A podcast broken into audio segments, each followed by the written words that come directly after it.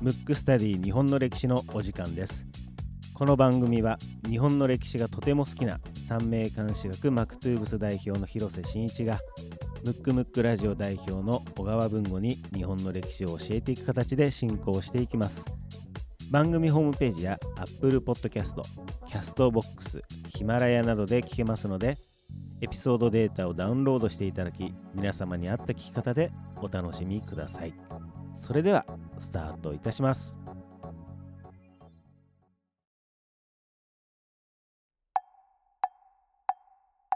むくむくラジオだべ。むくむくラジオだべ。むくむくラジオだべ。ムックスタディ日本の歴史第35回目でございます。35回目ですね。はい。それでは早速リクエストフォーム来ておりますので、読みます。はい。ラジオネームパクさん。パクさん。リクエスト人物出来事、うん。白月の絵の戦い。また難しいのが難しいところ。来ましたね。来ましたね、はい。えーその理由読みますね、はい。こんにちは韓国でポッドキャストを聞いてるもうすぐ50歳になるおばさんです韓国の方ですねじゃあもうワールドワイドですね。また。あの以前にねインドの方が来てましたけそどう、今回は韓国ね。韓国の方、はい。えー普段日本の歴史文化について関心が関心が多く、えーいろんなコンテンツを YouTube などを通じて視聴していますがこのようなポッドキャスト放送を知ることになりました日本語が上手ではないので分かるまで時間がかかりますが、えー私が知っている歴史の一場面をいろんな視点から見ることができるなぁと思いポッドキャストを楽しく聞いております申請する事件は、えーリクエストですね、はいリクエストする事件は韓国ではほとんど知らない事件ですが、はい。日本史では重要な事件だと聞いてすごく知りたいです。はい。多分日本でもあまり知られてない。そうですね。よね文庫知ってた僕ね、うん知らなくて、え白月の絵、このは白い村の絵って江川の絵ですね、の戦いこのね白月の絵と読むことすら知りません。じゃないね。はいということで今回ですね、パクさんからいただいた白月の絵のはい。戦いとないうリ。クエストフォームをいただきました。パクさんありがとうございます。じゃあ珍しくちょっとそれに絡んであと以前にね、はい。あのリクエストフォームいただいてはい。結局そのリクエストやらなかったちょっと人心の乱ね、人種の乱。あのー前回か前々回ですかね、おはんさんっていう、あそうですね、はい、75歳の方から、はい。からのリクエストもあったんでちょうはいど多分ね、タイミング的に被るので、はい、珍しく古代の方にちょっと今日はスポットを当てたいなと。なるほど。じゃあ思います、ね。今日のテーマは人心のの乱にしようかと思うんで脱線する可能性ありますけどました。あ、人心の乱でいきましょうか、はい、じゃあ進めましょう。早速いきましょうか。はい、じゃあまずですねまあえっ、と人心の乱っていうのがはい。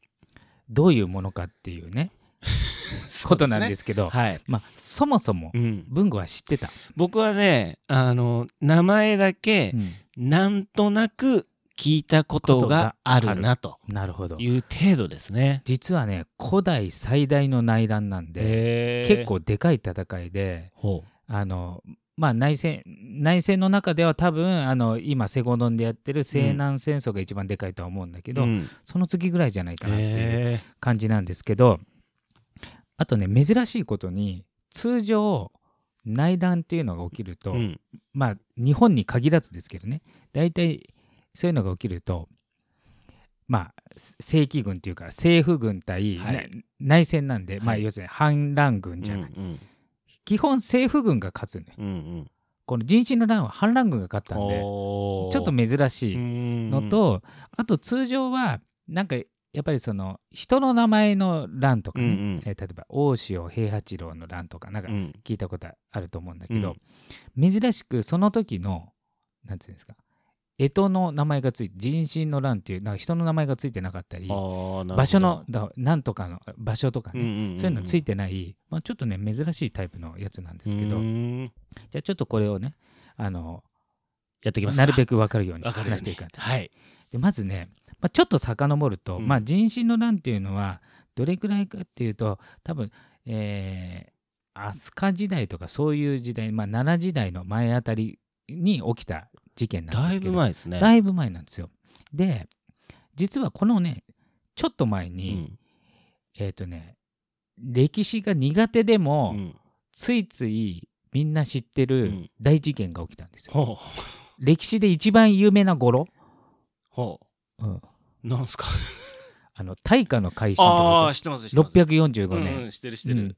うん、大体知ってるでしょ？な 何が起きたか分かんないけどわかんないけど。名前は知ってるう。んっていう。うん、あれ今はどっちかというと大化の改新というよりも一子の変っていうほ名前にまあ多分教科書も大体なってるんですけどあの全体的な改革は大化の改新なんですけど、うんうん。その事件そのものは一子の変っていうう。ことなんですすけどちなみにその大化の改新は何何ぞやっていうのは分かる、もうねうんわかんない。全然わかんないよね、うんでも名前だけは多分名ほとんどの人はなんか歴史の授業で最初の方になんか覚えさせられるみたいな 当ですね。ことで大体わかると思う、うん。じゃあそれそこからちょっと話していこうと思うんだけど、はい。まずその大化の改新のちょっと前が、うん聖徳太子っていう人の時代なのよもうよく知ってます。でもこれも名前だけかうな。ん。そう。で聖徳太子って実は天皇ではなくて、うん。摂政って言って天皇の代わりに、まあ、政治を取り仕切る人が、えー、と聖徳太子。うん。でその時、えーの天皇が日本で初めて、えー女性の天皇で推古天皇っていうのが女性で天皇。だから今は女性の天皇っていうのは基本的にはないんですけど、うん。まあ今ちょっと議論されてますけど、はい。当時は女性の天皇あ OK で,、えーでで初めての、えー天皇がそう。うん。で女性なのでっていうことも多分あったと思うんですけど、聖徳太子が、えー、と天皇じゃなくて摂政という名前で、まあ、天皇を補佐するってことで事実上の権利を握ってた。はい。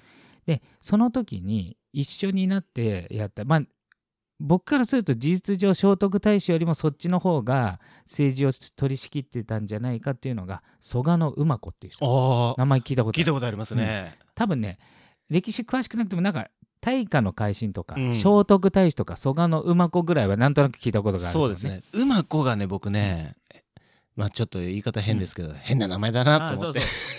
馬子ってもちろん馬子っていう名前だけど、うんもちろん男なんですよ。そうですよねうん。で小野の妹子も男あそうだ。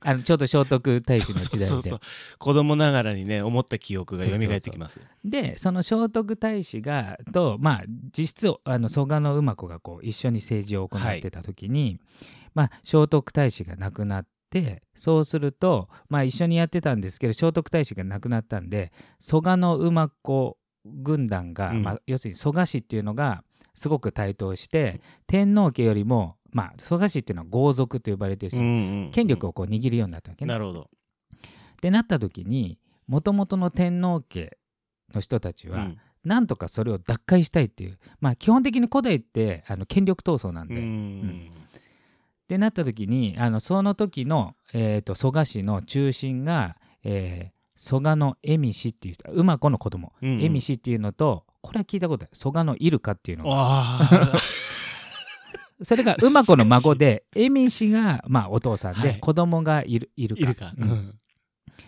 が政治を握ってたわけ。うんうん。ただ僕僕からするといつもこのこの番組で言ってますけど、うん。歴史ってあの買った側からはい。書きますから、うん。そんなに悪人だったとは思えないっていうむしろ有能だった可能性すらある、うん。ただ、えー、と権力闘争っていうのがあるんでそれがいい政治してようが何しようがその政治の場から遠ざけられた人はこう要するに権利をもう一回戻したいっはい。ていうのが働くんで、うん。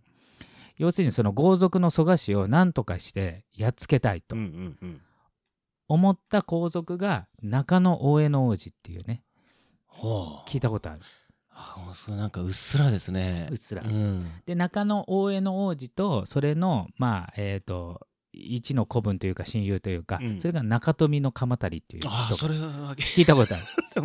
もうなんかで後々、うん。あのそれがあのまあうまくいってね、はい。あの、えー功績が認められて、うん。えーと藤原氏っていうはいはいはい。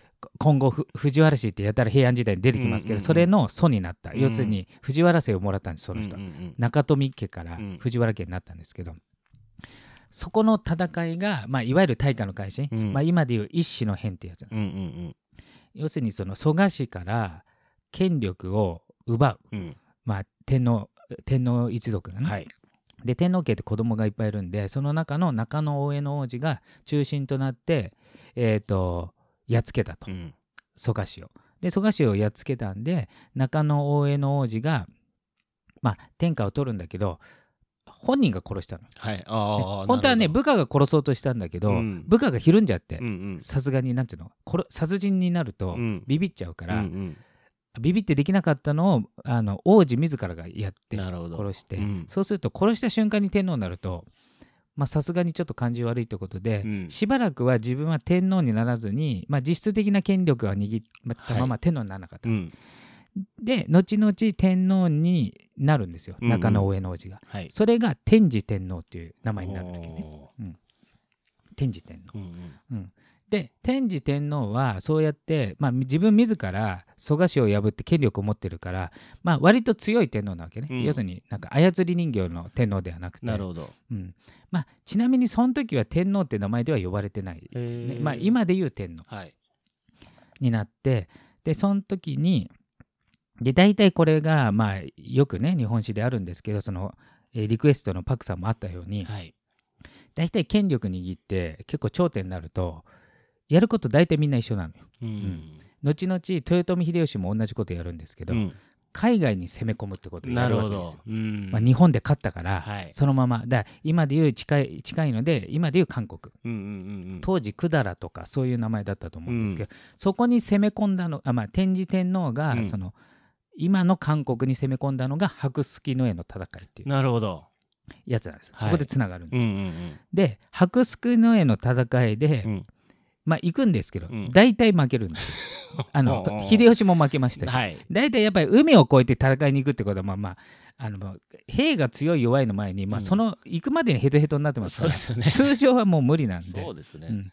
で当然そのやる側としても別に大義名分ないじゃない。うんうんうん。例えば自分の身内が殺されたから復讐に行くとかじゃなくて単に時の政権の人が攻め込めって言ってもこうモチベーション上がんないじゃん。ううんん、だから大体それで大負けするっていうのが、まあえー後々の戦いも全部そのまあそれの先駆けみたいなもんですね。で思いっきり負けて、どはいそうするとまあ不満がくすぶったりするじゃん。うんでプラスその天智天皇っていうのはもちろん自分が、えー蘇我氏をやっつけて天,、えー天下を取ったんですけど、はい同じく皇室みたいな人いっぱいいるわけですよ。うん。うん。で、えー、と天智天皇が死ぬ時に、同じぐらい力を持ってたのが大天皇皇子っていうのがいるね。それが天智天皇の弟、うんううん。んこれが後々の天武天皇なんですけど、うんうん。それが、えー皇太帝って言ってまあ弟だけど天智天皇が亡くなったら天皇になりますよっていう、うん今要するに皇太子の弟版ね。なるほど。子供じゃないから、うんうんしたらやっぱりこれもまあ大体権力者あるんですけど、うん。うん必ず。うん。死の間際って必ず自分の子供をうん。後継者にしたくなんですよ、うん。うん。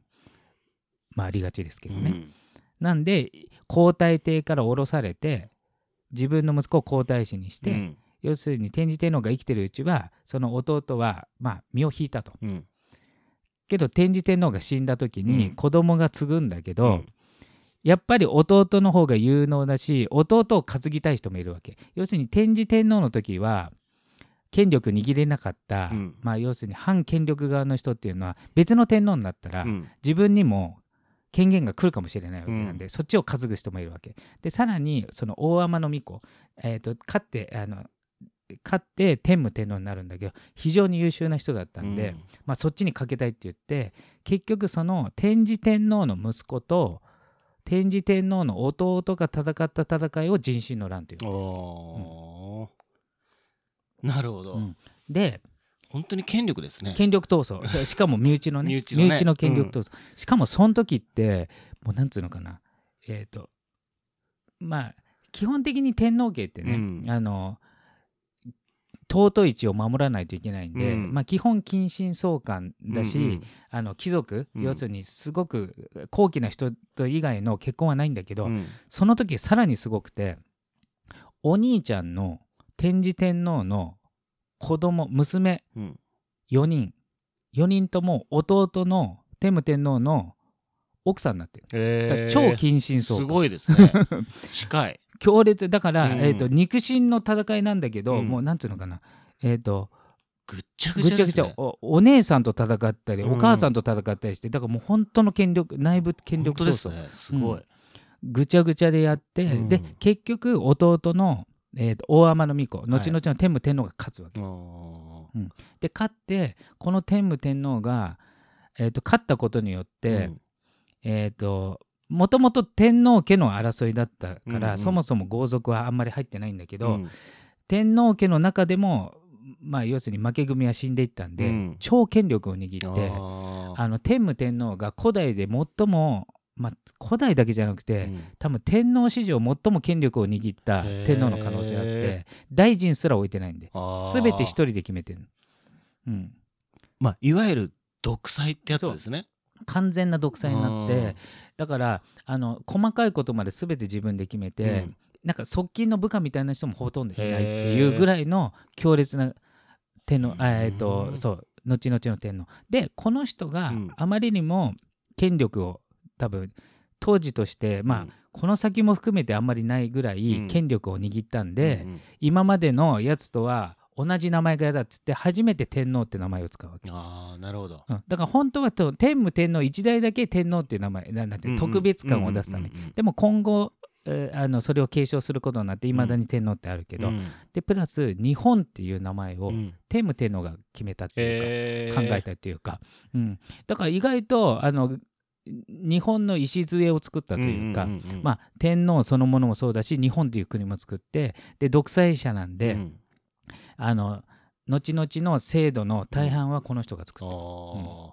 まあある意味でいいこともしてるってことですね。そうそうそうそう。礎を作るっていう。そうそう。うん。だからすごい権力がゆえにあのいろいろパキパキ全部決められたし、うん。いろんなことやったから、うん。あのひ非常に有能だとは思うけど、うんうん。まあ、当時の人はほらい一人独裁だからね。まあいろいろ大変かもしれないけど、うん。そうそうそう。そんな天皇なわけ。だからかなり強力な天皇で、あの本当は知られてるべきぐらいの、天天皇かもしれないんで。うん人心の乱というのがそう。だから結局人心の乱っていうのはそのうん天智天皇家、要するにお兄さんと弟の、まあお兄さん死んでからだけどね、はい。お兄さんの息子と、うん。あの弟のうん。天武天皇が戦って天武天皇が勝ったとうん。いうのが人心の乱。へえどうですかねリスナーの皆さん。なんか。ちょっと古代だとねちょっとピンときにくいですねけど、でもうん。なんか言葉としてはねうん。聞いたことある言葉とかまあ天皇っていうんううえっと単語もそうですけどうんうん。聞いたことあるし人心の乱も多分聞いたことある人が多いはずだし。うん。あとやっぱねこの人が日本っていう、まあく国名を考えたというかね、うんうんうん。あちなみにね雑学で言うと、うん。ちょっと言うとあの大化の改新ってあるでしょ、あの大化っていうのが、うん。あの言語になるわけね。今でいううん。うん平成とかでしょ、初めて。一番最初、へー。一番最初が大化、うん、そうそうそ本当に豆知識ですね。う だから何気にねあの聖徳太子の時代から割と近い。ああなるほどね。そんな遠くない。うんうんうんうん。へえそんななんか勉強になりますね、はい。本当に。よく知ってますねヒロさんね、うん。ちょっとあのねリクエストの後ちょっとだけ勉強します。あーなるほど。ちょっとだけ勉強します。さすがにあのあのこれを常時知識として入ってるわけではないので。そうすね。あー、うん。でもいやなるほどということでなので古代も含めて今後うん。リクエストあったらリクエストあればねぜひぜひやっていきたいなと思いますやっていきますので、えー今回のテーマは人心の乱でした。